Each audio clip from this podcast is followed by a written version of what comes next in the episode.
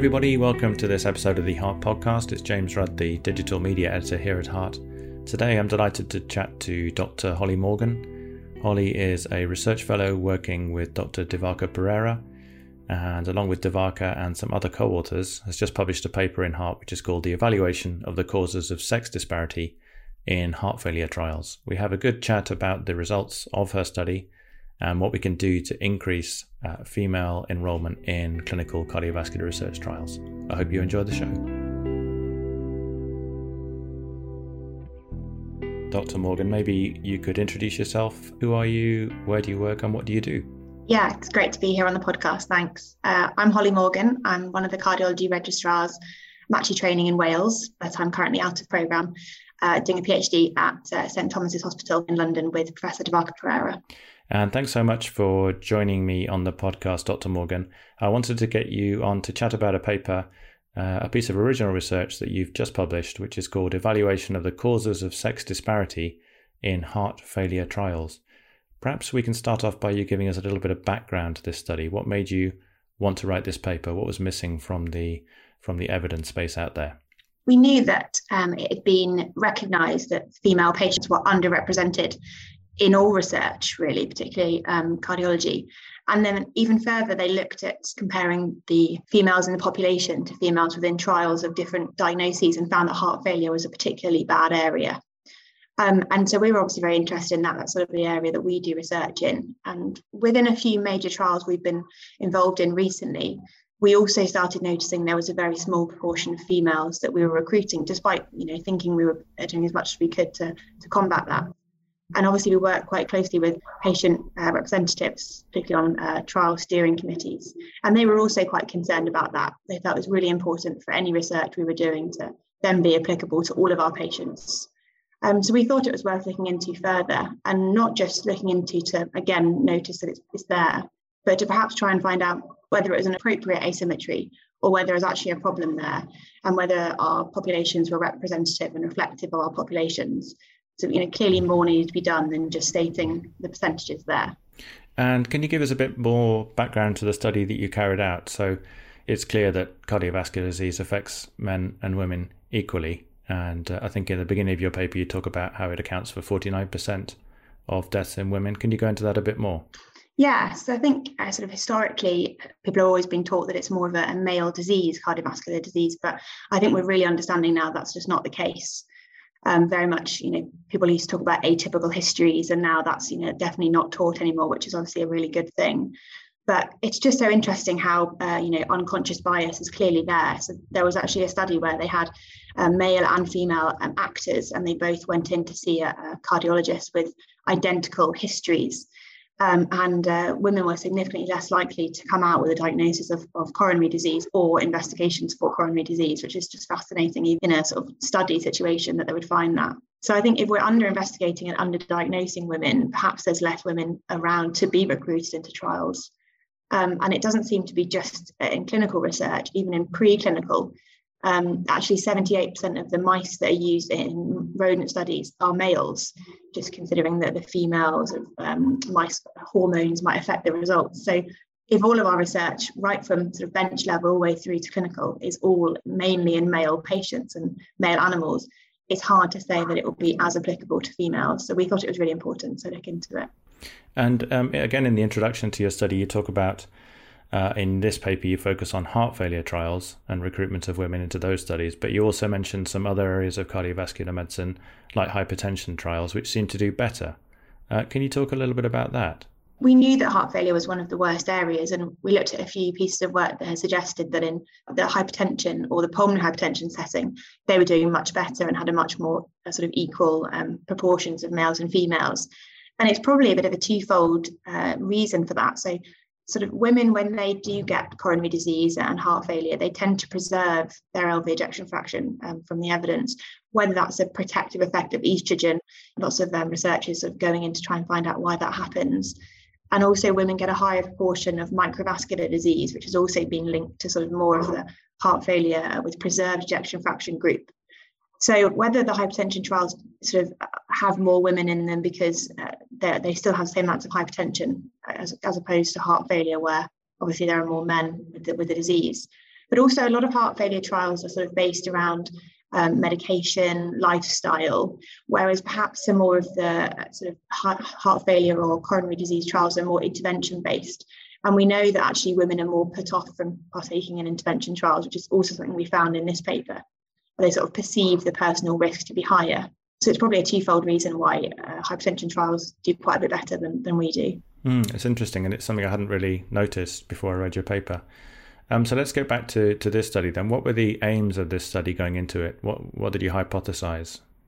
So yeah, our aims really were to look at um, large heart failure trials that have been published in the last 20 years to establish what the disparity was. Um, but as we said, that had been looked at by a few other authors. So beyond that, we wanted to look at the reasons behind the disparity. And the ways we, you know, wanted to do that was to break trials down into um, LV ejection fraction categories and also etiologies of heart failure. And then with all those trials, we wanted to compare the prevalence of women to registries in the same uh, areas and topics, and also to population statistics.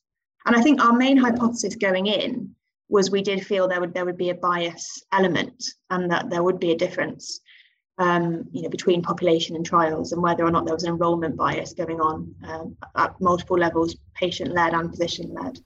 And what were the methods that you used, Holly, to address your uh, to address this question? So we basically carried out a systematic reviews of the literature. We included all journals with an impact factor over 20, and that just gave us sort of a handful of high impact general medical and cardiology um, journals to ensure that we get a really good spread of, sort of high impact trials. Um, and then there had to be heart failure, and we only looked at the sort of main seminal papers as opposed to sub analyses or, or, further um, analyses of, of those trials. Um, so we basically sought to use published study level data um, to have a look at the prevalence of females and, and, males, and then documented a few other things as well. So whether there was any particular exclusion criteria that might affect uh, uh one sex more than the other. Um, and we also reported the sort of mean or median age um, that, that was recruited into each trial. And do you want to go through your headline results um, that you report in your paper? I know that it's quite a heavy paper in terms of results, but what are the sort of headline ones that you think listeners um, should try and take home? Yeah, so we kind of found a continuous um, gradation between trials, registries, and the population uh, in terms of females. So obviously the least amounts uh, in all the trials, some more in the registries, and then obviously going up to population. And that was seen across all uh, heart failure etiologies and also across all um, LV ejection fractions. But it was most pronounced as the sort of heart failure got more severe. So uh, the, the more severe LV dysfunction, they had the least proportion of women, sort of 21% of females, um, whereas the, the trials looking at heart failure preserved ejection fraction, although there was still a small difference there, it was much less um, significant. And the most sort of striking difference was in ischemic cardiomyopathy, which is some of the trials that we've been involved in. So only um, 18% of females were found in, in these trials compared to sort of 30% of the non-ischemic. So it was really interesting to see that there was quite a lot of differences uh, between those. And again, as I touched on earlier, if the trial involved an invasive procedure or an intervention, females were again much, much less likely to be in that trial as compared to the sort of lifestyle or, or drug trials. And just looking at your lovely figure two in your paper, so I see here that you looked at patients involved in 146 heart failure trials, which is uh, yeah a huge number. Yeah, there was lots available to us, which was good. Um, and it was a very large number of uh, participants, even the registries, sort of 19 registries, um, nearly 600,000 patients. So it was a large group. Okay, and just so just to recap, if you look at the general population, as you say, it's more like 50 50 and then you go down to registries which are more biased or have, let's say, fewer females um, enrolled even in a registry, and then down to the worst performers, which are some of the heart failure studies looking at patients with reduced EF, um, and some of them, as you say, as low as sort of mid 20s. Uh, would that be a reasonable summary? Yeah, definitely. Yeah, thanks. Um, and what do you think about some of the reasons behind your findings? You mentioned before that obviously, um, you know, men are more affected by heart failure um, than women in general terms at a sort of population level. But why do you think there is this gap when it comes to recruitment into clinical trials?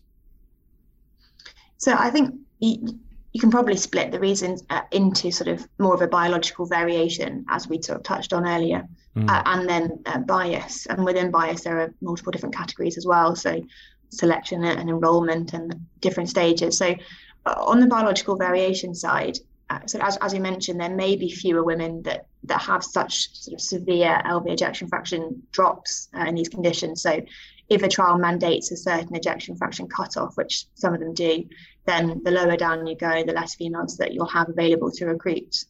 And that, that makes sense. That's not something that we can change. And if that's just reflective of the population, then that's understandable. But if that were the only thing going on, then obviously we wouldn't see these stark differences between the trials and populations that we did. So I think there is a, a large element of bias going on, unfortunately. And as we mentioned, if females are being uh, sort of under investigated and maybe followed up less frequently, as we've seen in some other work, then they're probably getting less interactions with healthcare professionals and therefore less opportunities to have research mentioned to them. Then, if they're perceiving higher risk from partaking in research, maybe they aren't as willing to join. Trial paperwork in some scenarios has been found to not be maybe as sort of female um, focused some other uh, people have found that childcare can be a bigger issue for females wanting to join research. And then also sort of a, more of a clinician-led bias. So if a female is a bit older, which we know is a common, uh, they present later in, in our age. So if they think a patient's too old to partake in the trial, or they, they say certain comorbidities can't join, or even sort of drug doses. Sometimes they say, oh, they need to be on maximum tolerated uh, medical therapy. But if a female BMI perhaps is a lot lower, they might need a much lower uh, dose of medication to be getting a similar effect. So all these sort of little things, I think, add up um, uh, to disadvantage women taking part in research. And what would you say uh, your conclusions are, and what what could we do to basically improve things? I know just a lovely editorial uh, paper, of which you also mentioned on social media recently, which which highlighted uh, some of the things we could do. But do you have any thoughts about how we could improve things? Yeah, I know that editorial was fabulous. I recommend everyone to read that as well. Um, I think we sort of came out of it concluding that you know nobody's saying that we should be striving for 50% if that's not actually what the patient population is. So we're sort of we're not aiming for equivalent, we're aiming for proportionality um, with respect to the disease prevalence. But that being said, we've still got a way to go just to achieve that. And I think future researchers just need to be aware of this problem, and it's not just from the start of recruitment into trials, but I think it's right at the beginning with trial design.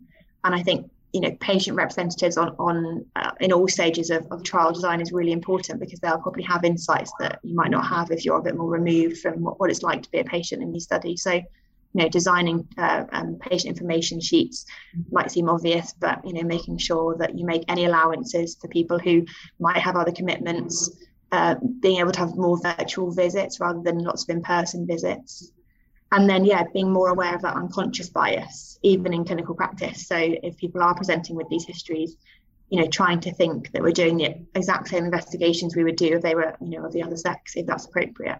Brilliant. I mean that i think that's a, a fantastic summary and there's some really important messages for everybody listening to this podcast. And yeah, as you say, Holly, I'll put a link into the editorial written accompanying your paper, and obviously your paper as well will be made free for a few weeks.